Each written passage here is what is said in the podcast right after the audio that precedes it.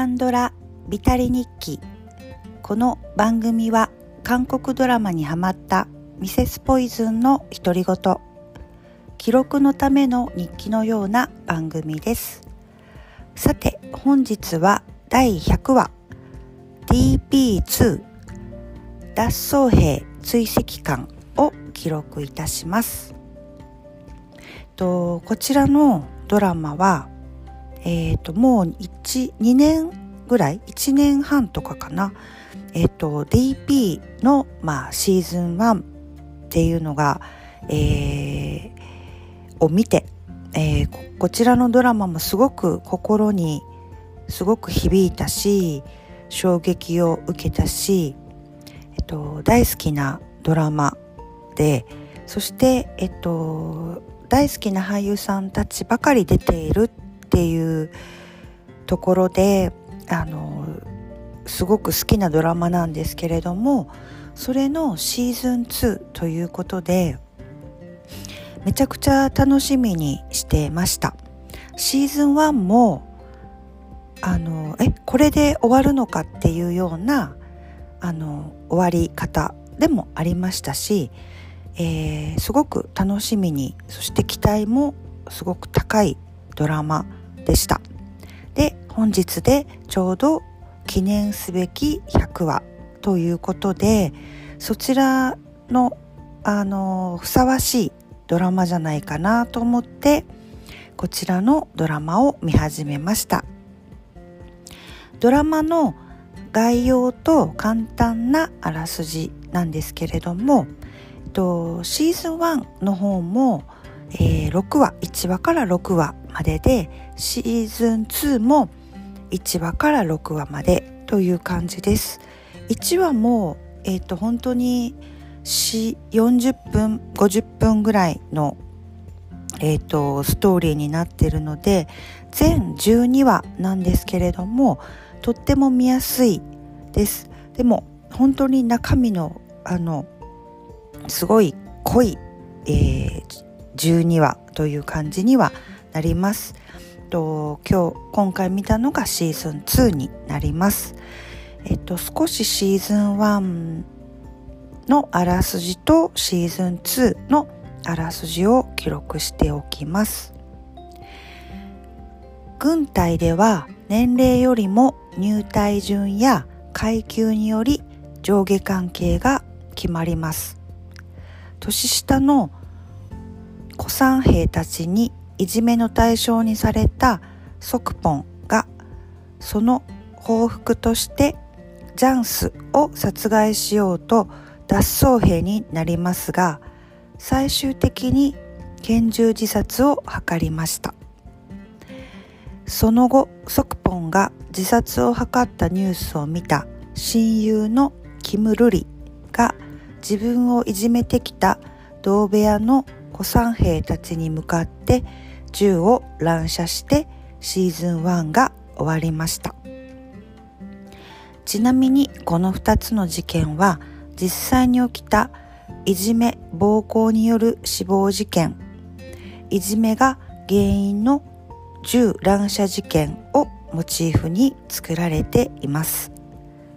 そしてシーズン2は脱走兵を捉える部隊。DP のアン・ジュノとハン・ホヨルが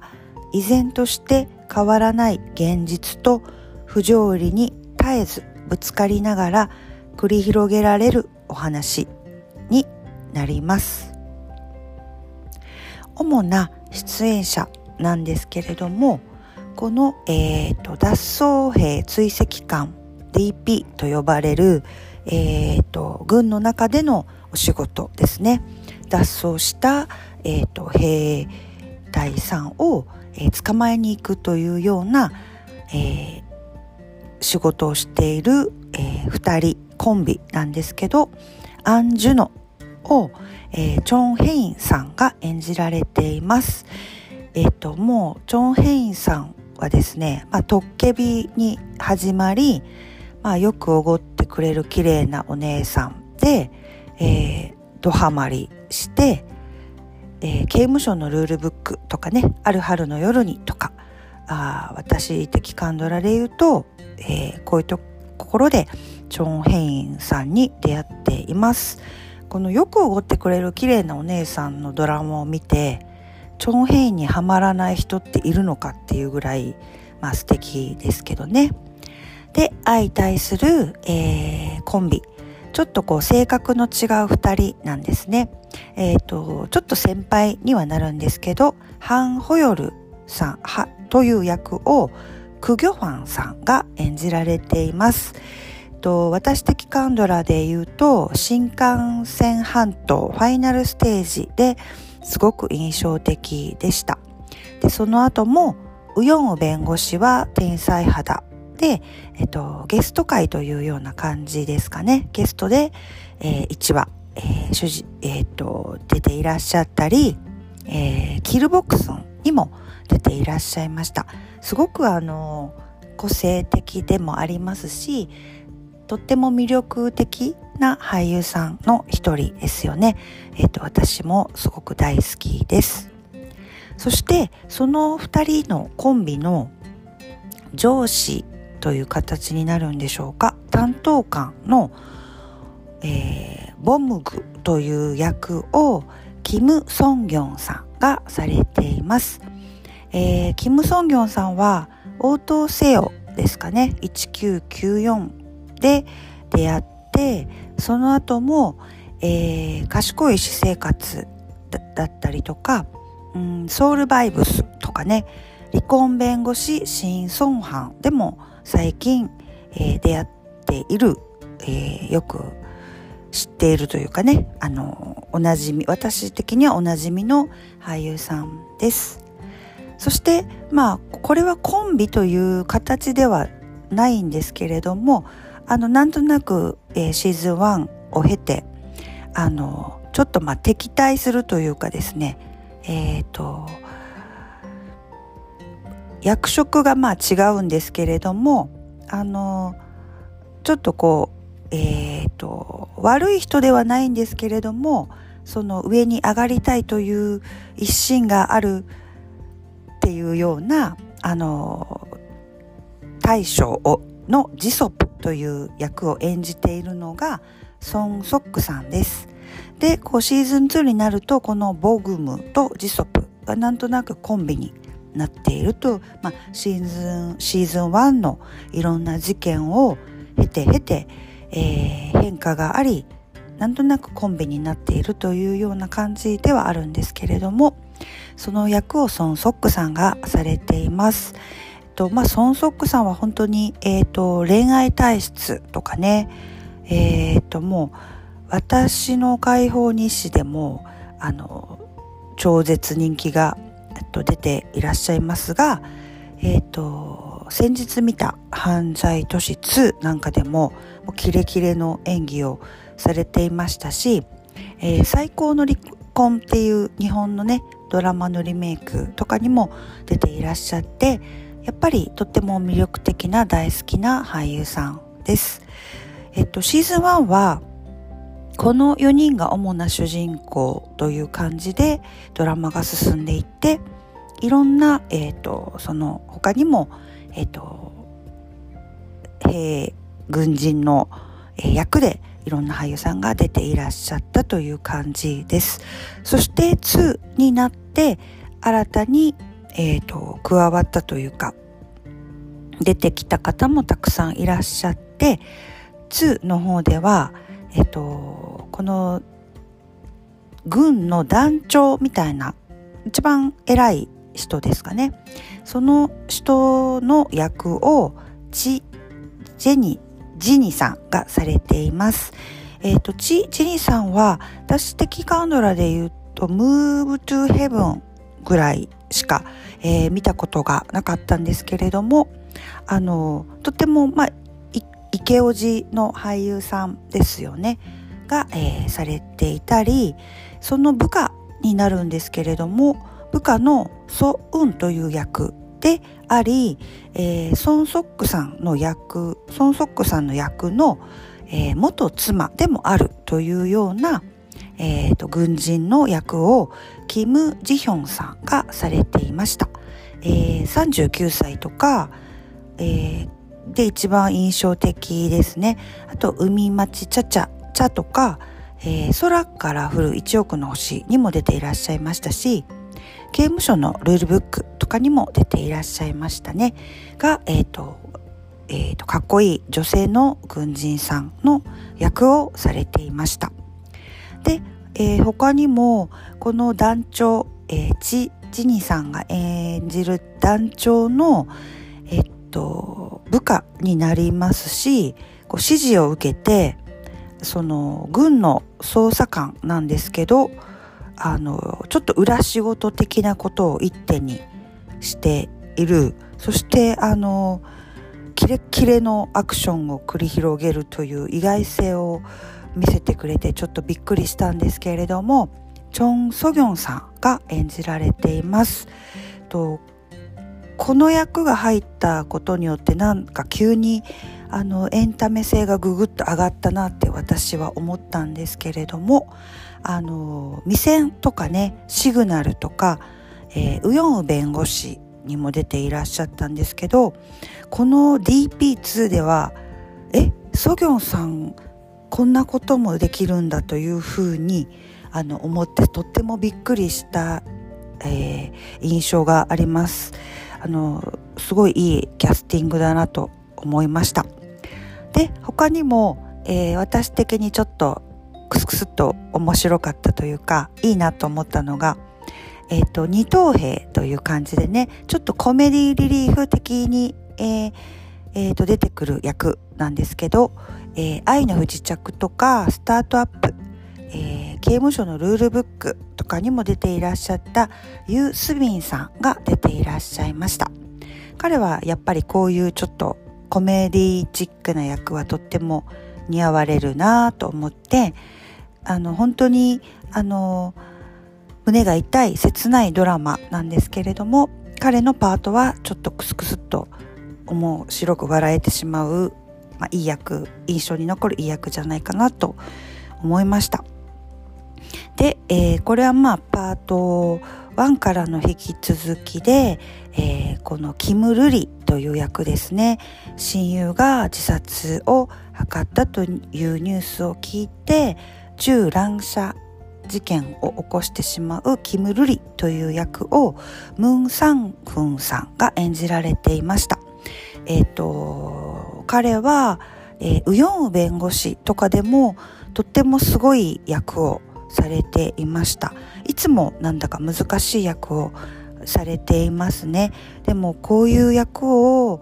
えっと、演じられる俳優さんがいないとドラマってやっぱり成功しないと思うのであのとっても重要な役をあのされていました。え、ー、と、ムン・サンフンさん、すごかったですね。で、あと、え、ー、と、私初めて見る俳優さんで、おしあの調べてみるとミュージカルとかをされていて、えっと、有名な方らしいんですがドラマの中でも歌を歌われるシーンが、えっと、とっても印象的であの歌がうまくないとというかね心に響く歌を歌われる方じゃないとできないだろうなと思うので確かにミュージカルで有名な方しか無理かもと思うような役で脱走兵の一人の役でペ・ナラさんという、えー、俳優さんをこの DP2 であの出会いました。あのこのペ・ナラさんが出てる、えーと回ですかね。第3話になるんですかね。ちょうど中ほどの、えーと「カーテンコール」っていうタイトルがついてる、えーと、ストーリーになるんですけどそこそのストーリーとても好きでしたね。こういうお話もあの入れてくるあの脚本というかストーリーっていうのもとってもやっぱり DP の作り手の人たちってすごいなと思いましたね。で他にも、えっと、おっと思ったのがあの本当に前線の舞台ですねもう本当にピリピリしてその訓練とかじゃなくって本当にその北朝鮮と韓国の本当の前線の部隊のあのギリギリのところにいる、えーと、一等兵の役をチェ・ヒョヌクさんが演じられていましたね。チェ・ヒョヌク君といえば、えっと、もう2521ですかねもうそれでかなりとっても印象に残る俳優さんです。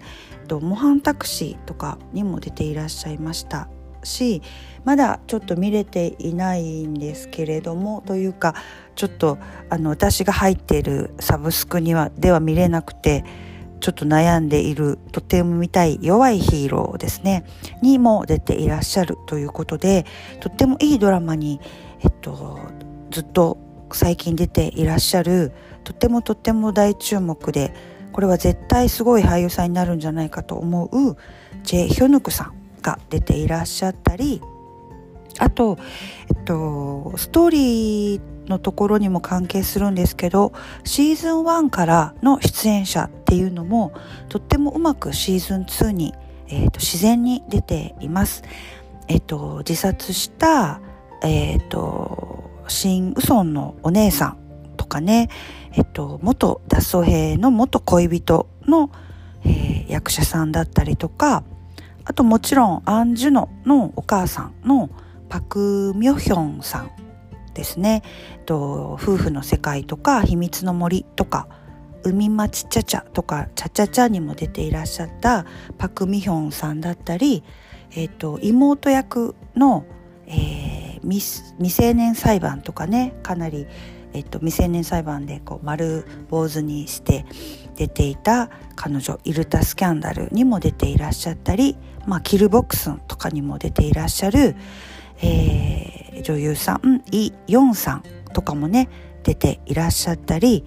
えっと、DP の、えっと、パーシーズン1で、えー、っと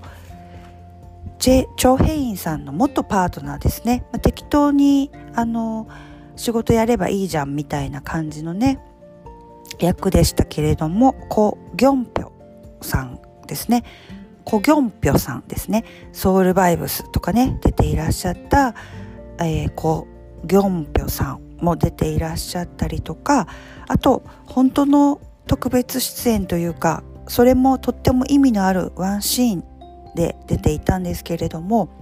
あのいじめの、えーと、シーズン1でねいじめの主犯格みたいな役をしていたシン・スンホさんですね。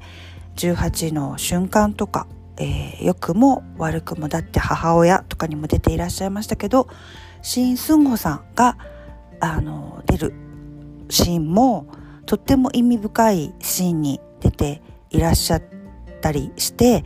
あのシーズン1からの出演者もあのちゃんとつながって出ていてあのとってもいいストーリーになっていたかなと思います。ドラマの感想なんですけれどもまあ本当にあの良かったですね。本当に良かったです。あのシーズン1はとってもあの衝撃的でしたしとっても心に響きました。あのすごく話がでも途中途中というかねあここで終わるんだっていうところで終わってしまっていて早く続きを見たいなと思っていてえっ、ともう本当に期待も高かったんですけれどもあの簡単にあのシーズン1を超えてきましたね。あのただ、えーと、シーズン1よりもそのストーリーもあの重いですしこうあの積み重なっていっていてとっても、えーと、痛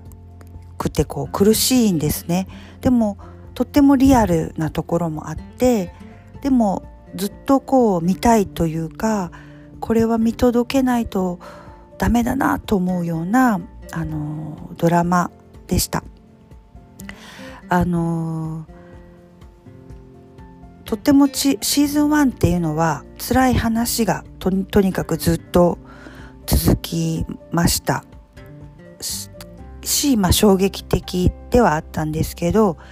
あのシーズン2になってもこのでも辛いんだけどその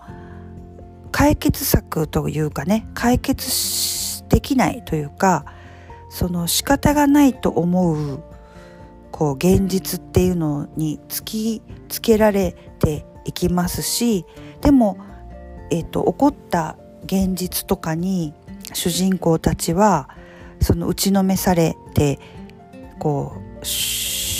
削られていくんですけれどもでもその仕方がないと思うことにあの一人一人がいろんなやり方で一歩踏み出していくというのがシーズン2になります。そして とってもあの印象に残っているセリフがあるんですけどあの主人公たちではなくてその自殺した、えー、兵のお姉さんが言うセリフなんですけれどもその、えーと、岩にそのお姉さんがにお姉さんがその今はこうえっ、ー、と泣いているだけじゃなくって踏み出して戦おうとしているんですね。でその彼女にその大きな岩にその卵をぶつけても岩は割れないんじゃないかっていうふうに言われるんですね。あの無駄無駄なんじゃないかってやっぱりあの割れないし変わらないんじゃないかって言われるんですけれどもでもそのお姉さんが、えっと、ただ岩にあの卵をぶつけてその汚れを残すことはできるっていうようなセリフがあるんですけれどもとってもそれが心に響きましたね。あのそしてあの希望のあるストーリーでした、えー、シーズン2は。で、えーと、シーズン1に出ていた人々のあの出演の仕方とかもすごくいいですしなのでその自殺した弟を持つ姉っていうのも進んでいっていますしもちろん人生は続いていくのでね。で元恋人っていうのもあの人生が続いていってるのでその後の、えーと人たちの様子というかねあのストーリーを見れるっていうところもとっても良かったですね。あのコ・ギョンピョにしてもあのいろんな思いがあるんだなというようなところも描かれていますしあのそのストーリーも本当にこう自然にというかあの出てあのドラマシーズン2で出てきてこの脚本とかこのドラマを作っている人たちっていうのがとっても大切にお話をこう紡いでいるんだなというところがとっても感動しました。で、えっと、出演者のところでもあの触れたんですけれどもあの3話のところのカーテンコールっていうところのお話のえーと、ペ・ナラさんにはすごくあの泣かされましたね。号泣しました。もういじめって言ってもいろいろなものがあると思いますけれどこういうお話も、まあ、あるリアルにあるだろうなっていうふうにも想像もできますしでもただそのうんペ・ナラさんのね演じた兵士さんはあの自分らしく生きるために脱走するんですけれども、まあ、他の脱走兵もそうですけどあの自分らしく生きるために脱走するんですけどあの脱走しちゃうとやっぱりこう犯罪者になってしまうんですよね。で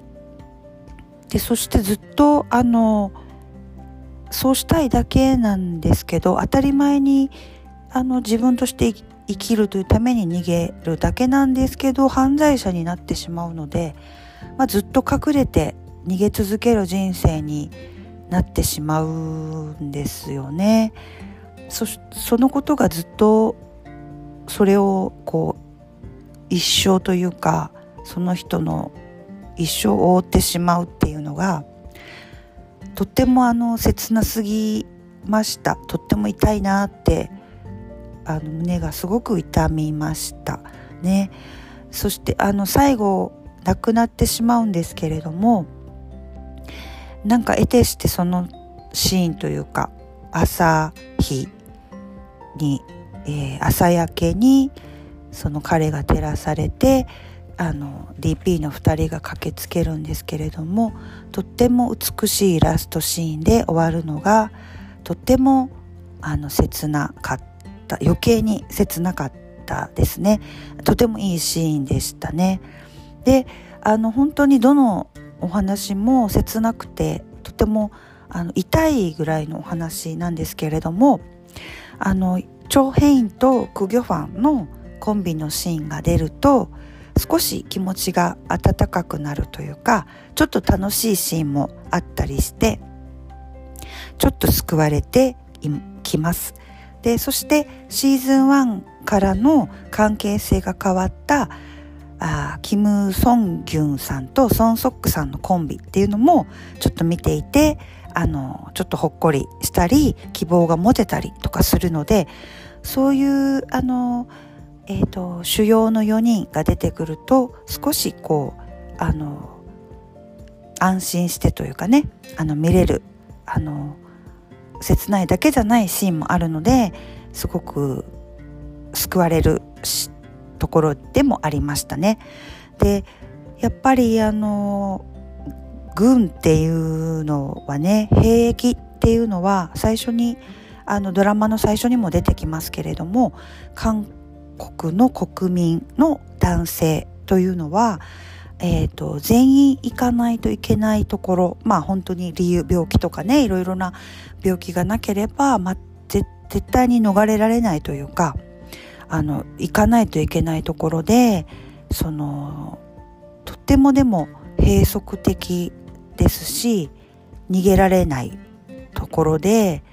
でそして何があってももう仕方がないと思う。思わないといけないというか仕方がないとみんな思っていてとってもあの我慢をとにかく2年かなのかな？我慢をしてというような場所であのなんか人の心がとても壊れる壊れてしまう場所なんだなというふうに思いました。であの日本にはまあえっと、軍っていうのはないですし徴兵制とかはないですけれども、えっと、戦争とかに、えっと、なっていた時には、えっと、あ強制的にこう徴兵されていたわけで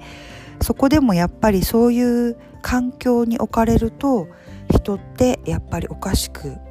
なるなりますよね。とっても命令とかその逃げられない場所とかになるとまあえっ、ととっても、うん、殺戮的にもなりますしとってもおかしくなっていくところっていうのが、うん、とっても怖いなとは思います。でもまあだからどうしたらいいのかっていうのがまあ答えがとってもなくてうん日本にはまあ軍というものはないですけれどもまあえっと韓国の場合は、えっと、一応まあ北朝鮮とは休戦中というような環境でもあるので軍っていうのが必要っていうまあどこの国も結構ありますもんね。なのでそれをなくすとかっていうのはまああのねまあなかなか難しいことではあるので答えがないんですけれどもでもとってもいろいろなことを考えさせられるドラマだなというふうにも思いました。あの最後のシーンでそのシン・スンホさんが出てくるシーンで終わるんですけどとってもそこが印象的でした。本当にあの卑劣ないじめをしていた主犯の役のシン・スンホさんっていうのがあの普通の生活に戻る軍のね生活が終わって生活に戻ると友達とかもたくさんいて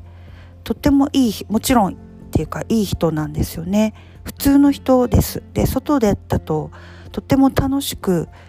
過ごしていてあんないじめをするような人にはもちろん見えないというようなと感じであの外では過ごしているんですね。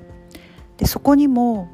その怖さというかそういう環境になった時にっていうようなあの情ことの怖さとかそういうこともとってもあの垣間見えるすごくいいシーンでしたね。そしてまたこういうあのまあ軍とかねそういうようなことってとってもセンシティブなお話だと思うんですけれどもそのドラマをとっても丁寧に大切に作って発信していけるという韓国エンタメっていうのはやはりすごいなと尊敬するなと思いましたそういう地盤があるというところでしょうかまあネットフリックスっていうところもあるかとは思うんですがあのお話をかけるというかね作るというのがすごいなと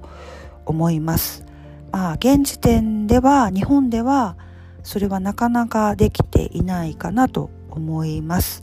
まあ日本には軍っていうのはないですけれども今もえ、ー、とリアルにですね自衛隊でのあの女性自衛官の告発とかがあったりとかして、えーと、裁判になったりとかもしていますけれどもあのそういうことその閉鎖されているというかその閉塞的なところ。まあ、うん、日本の自衛隊の場合はねあの絶対にあの生かされるというか自分でお仕事としてそこに行くから、まあ意思があるのでね、行くのもやめるのも自分の意思っていうのはもちろん、あの、出せるところではあるんですけれども、とってもでも閉塞的な組織で、こう、情報も出てこないというようなところの問題っていうのがありますが、それをやっぱりこう、あの、発信できるような、そういうところの、まあ、えっと、自衛隊とかだけじゃなくってね、まあ、政治の問題とかいろいろその情報がきちっと出てこないとかねそういうようなこととかに対して、えっと、訴えかけていくようなあのお話っていうのがやっぱりまだまだ少ないなと思います。あのでもやっぱり卵でもね大きな岩で変わんないんじゃないかなと潰れないんじゃないかなとこの無駄なんじゃないかなと思ってもでもやっぱり卵ってこうぶつけていかないといけないなと真剣に思ったドラマでした。いやーちょっと100話目でやっぱりあの期待値超えてきたですね DP2 とても良かったです。大満足でした。えっ、と本日は韓国ドラマ DP2 を記録いたしました。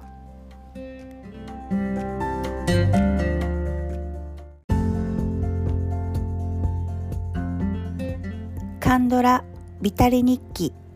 この番組は韓国ドラマにハマったミセスポイズンの独り言。記録のための日記のような番組です。さて本日は第101話カジノを記録していきます。こちらのドラマはまああのせっかく、えー、ディズニープラスにも入ったのでまあ、気になっていたカジノを見ようかなと思いました。実は、えっ、ー、と韓国ドラマにこのハマる本当にずっと以前にまあ初めてかな？初めてと言っていいと思うんですけど韓国エンタメにあの衝撃を受けたものがありましてそれが、えっと、映画の「オールドボーイ」でした。あ韓国ってこんな映画を作るんだと思ってとっても衝撃を受けたですけどこの映画ででそれに、えー、主役として出られていたのが、えーと、チェ・ミンシクさんですでこのチェ・ミンシクさんが、えー、主演のこのドラマ「カジノ」っていうのが、えー、ディズニープラスで見られるということでえっと、これはまあ見るしかないでしょうっていうことで、えー、見ることにいたしました。そしてこの見てる最中ですかねてる最中にえっ、ー、とイ・ドンフィーさんが出ているんですけど、えー、その彼がこのドラマで、えー、助演男優賞を受賞したっていうのも聞いてさらに期待が上がって、えー、見始めました。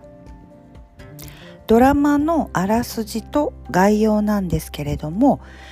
こちらのドラマは一応シーズン1とシーズン2という形で、えー、作られていて、えー、シーズン1が2022年に発表されて1話から8話。でシーズン2が2023年に発表されて8話から16話。全16話というようなストーリーになっています。簡単なあらすじを話してみますね。1970年代成功を夢見ていたチェ・ムシクの幼い頃から政財界まで影響力を伸ばしフィリピンでカジノの伝説的な存在になった現在まで彼の波乱万丈な人生史とそれにまつわる多様な人物のえー、常時を解きほぐす。それにあ金名誉成功などさまざまな欲望が入り乱れるカジノを舞台に人生のすべてをカジノにベットし裏社会に足を踏み入れた主人公チャ・ムシクの人生を描いた物語です。とあります。主な出演者なんですけれどもこのチャ・ムシクという、えー、男を、えー、演じるのがチェ・ミンシクさんです、えー、私的カンドラで言うとまあ先ほど言った、えーと、映画ですけれどオールドボーイで強烈に印象があります。そして、えー、新しき世界とかですかね。で、えーと印象的な俳優さんです。で他にもと言いますかこのドラマはとってもこの主な出演者を、えーと、記録するだけでもとっても大変なぐらいかなりかなり豪華な、えーと、出演者の方がたくさん出ています。そのうちの一人でこのムシクの、まあ、右腕部下なんですけどね右腕というような、えー、男ジョンパルという男を演じるのがその、えーと、助演男優賞を受賞したイ・ドンフィさんです。え、ー、ともう大活躍ですけれども私も好きな俳優さんですけど、えー、エクストリームジョブとか、えー、グリッチとかビューティーインサイドにも出ていらっしゃいましたしえっ、と、ベイビーブローカーとかですね。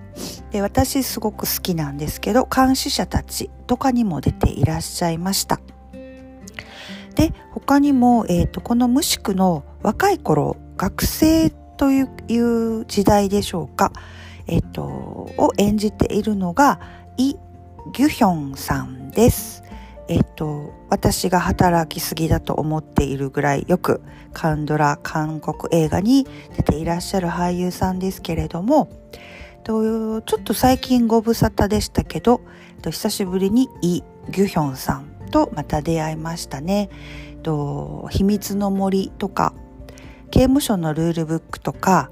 えっ、と、賢い私生活にもちょちょこっとゲストのような感じでしたし、えー、映画ソウルバイブスにも出ていらっしゃいましたね。のイ・ギュヒョンさんが若い頃を演じていらっしゃったり、あと、えっ、と、韓国からフィリピンに派遣された警察っていう役があるんですね。まあ、フィリピンっていう場所柄、えっ、と、そこでフィリピンの中で韓国人が、まあ、事件に巻き込まれても、まあ、外人だからというようなことであんまりきちんと操作してくれないというようなことがあって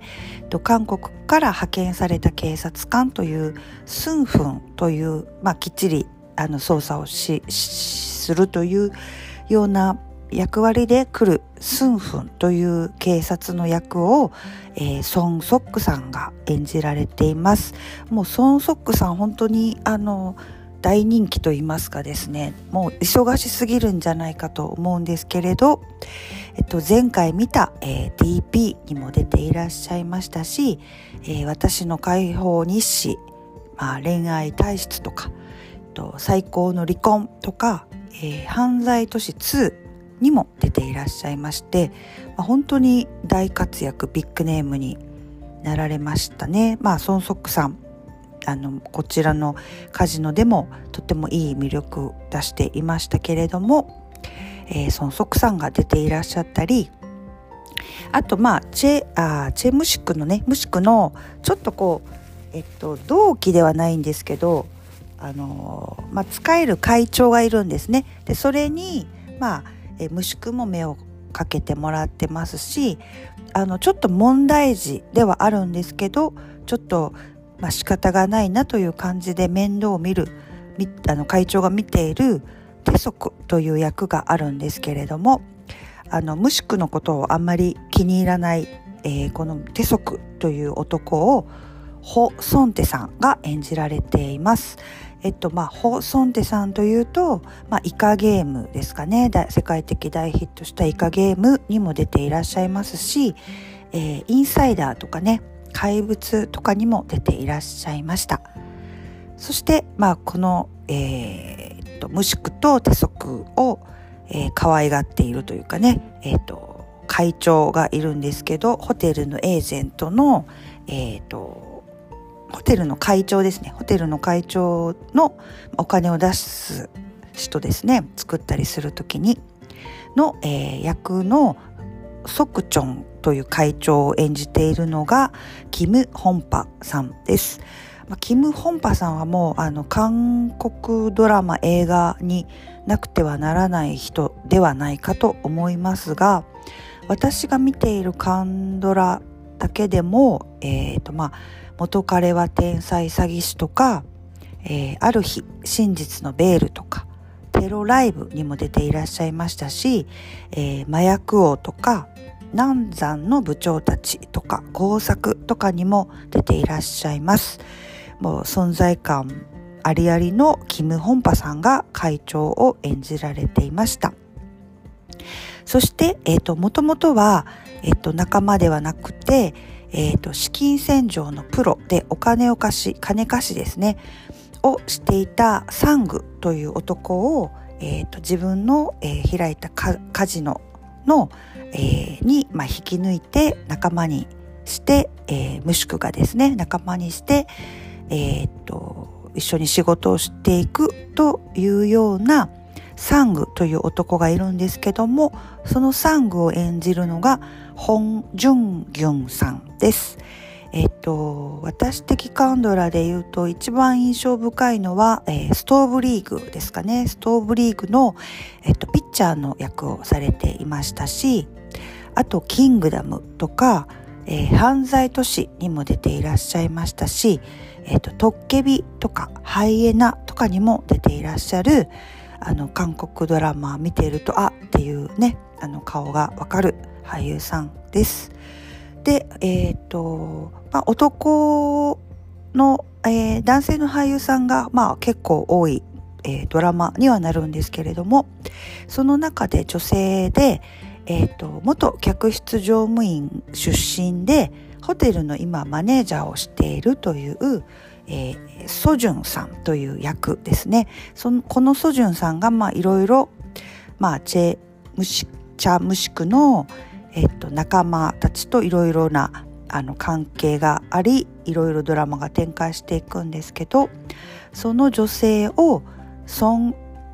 ウンソさんが演じられています私的カンドラで言うとボイスですかね。一番あの印象的じゃないかなと思うんですけど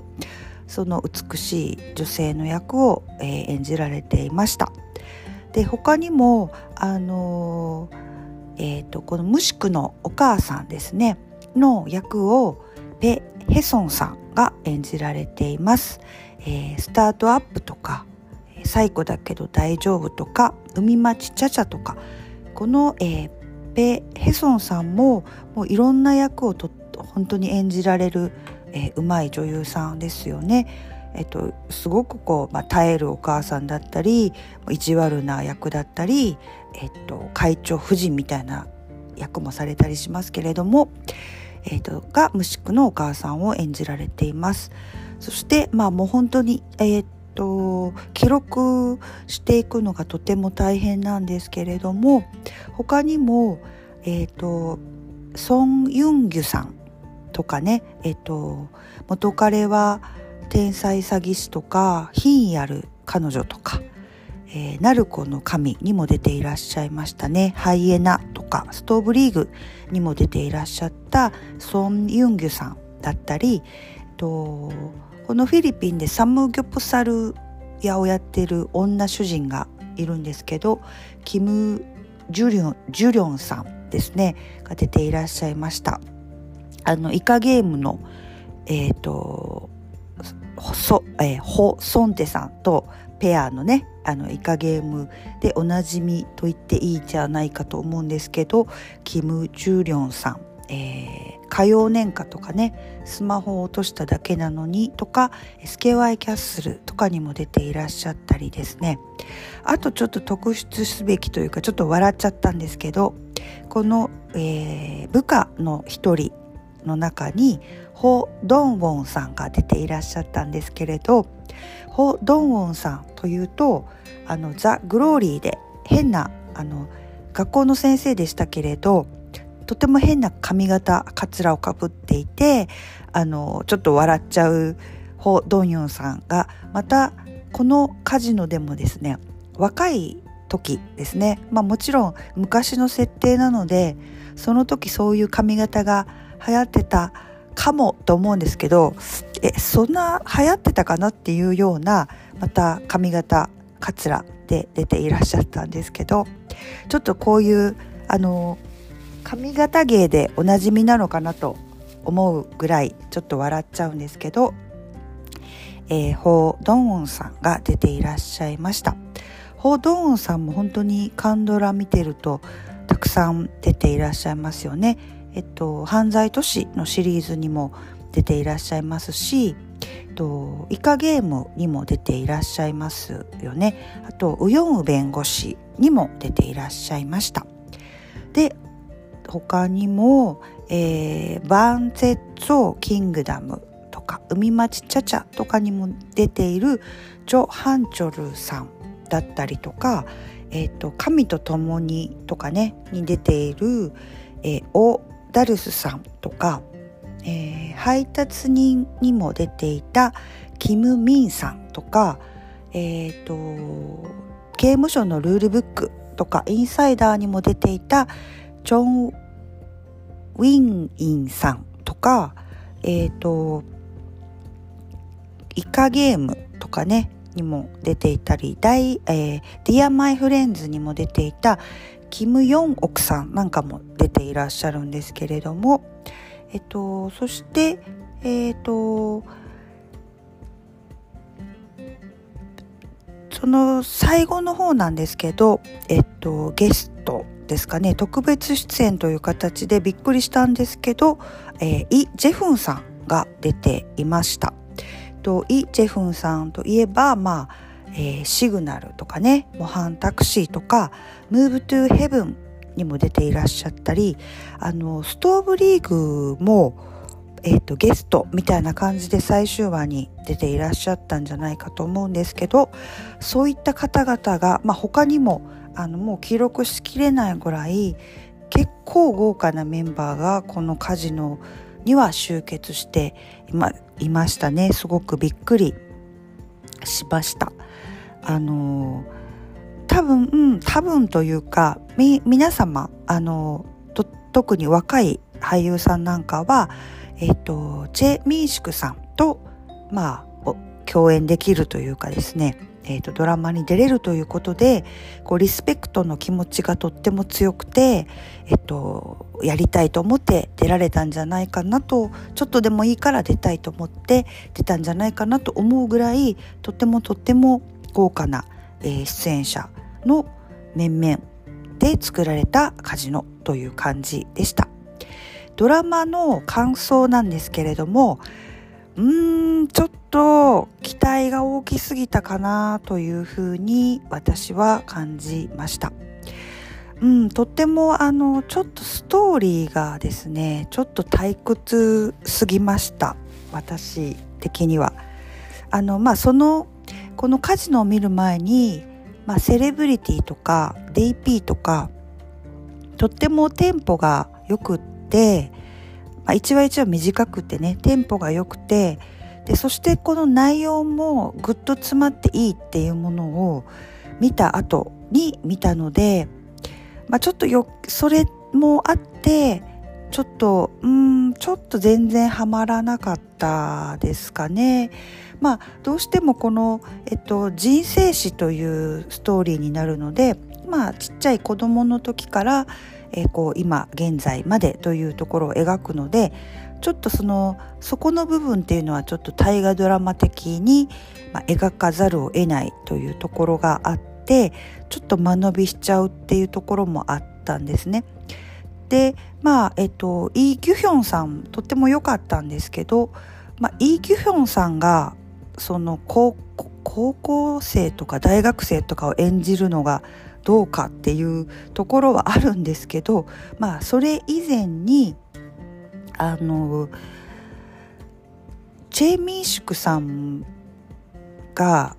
あチェあのチェ・ミンシクさんも若い頃を演じているんですけど、まあ、30代ぐらいなのかな設定的には。それをあのちょっと若い頃の黒々としたこう面をつけて演じているんですけどちょっとこれはだいぶ無理がありましたかね。ちょっと笑っちゃったんですよね。ちょっとそこが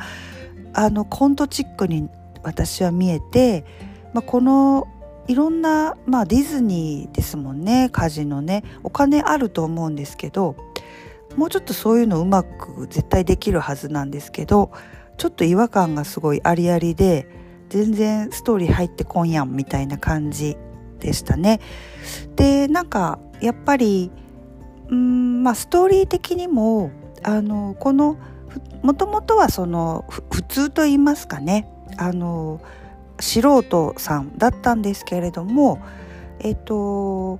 カジノっていうところに、えっと魅力を感じてそこでまあ裏社会の方に足を踏み入れるという人物の設定なんですけれどもあのまあその入り込む様子とかそのじそのこう積み重ねていく時にねもっとこうえぐみがある人物になるんじゃないかなと想像するんですけれど今回のこのチェ・ミンシュクさんにはそのあの怖さとかね深みみたいなものがあんまり感じられなかったんですよね。あんまり怖いなっていうのが思わなかったんですね、まあ、オールドボーイが強烈すぎたのかもしれませんけれどもそしてこのドラマ自体の、えー、このチャムシクという人がまあ頼ってきた人をとっても信頼していて情を大切にしているという人だですし、まあ、家族自分の家族っていうもの奥さんとか子供っていうものだけは全くあの全然別の生活をしているんですね。全くカジノとか裏社会とかに関わらせずにあの生活しているので、まあ、そういうキャラだからそういうえぐみっていうのが少ないのかもしれないんですけどまあなんかその辺があんまりグッとはまらないなというかねまあその家族に見せる顔とそっちでの顔っていうのがすごく違うとかだとまあまだ納得がいったんですけどなんとなく私的にはそういうふうに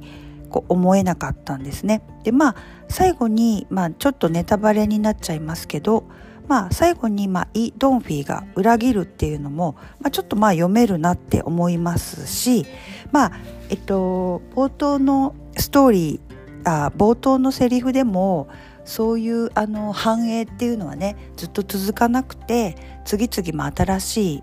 ものがあの花が咲くみたいなね花っていうのは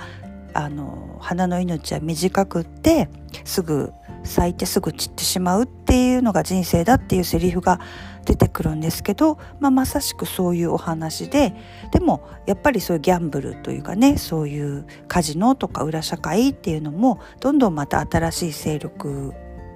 に変わっていくっていうようなところで終わっていくんですけどもまあ多分あのちょっとえぐい韓国ドラマとか韓国映画の見過ぎなのかもしれません私自身が。なのでその見てるとねまあ政治とかの権力争いとかね警察の話とか、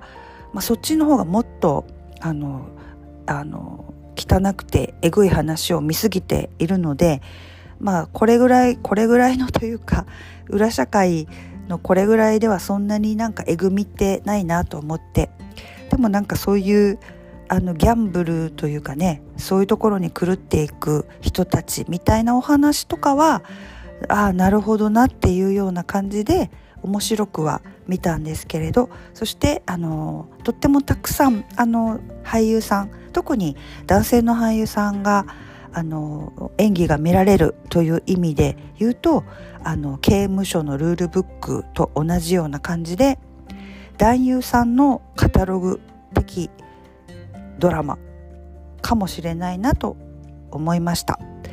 あのやっぱりでもあのジェ・ミンシクさんはドラマが25年ぶりということの情報を聞きまして、うん、やっぱりちょっとこうゆっくりされている方とあの今やっぱり現役であのギラギラしている、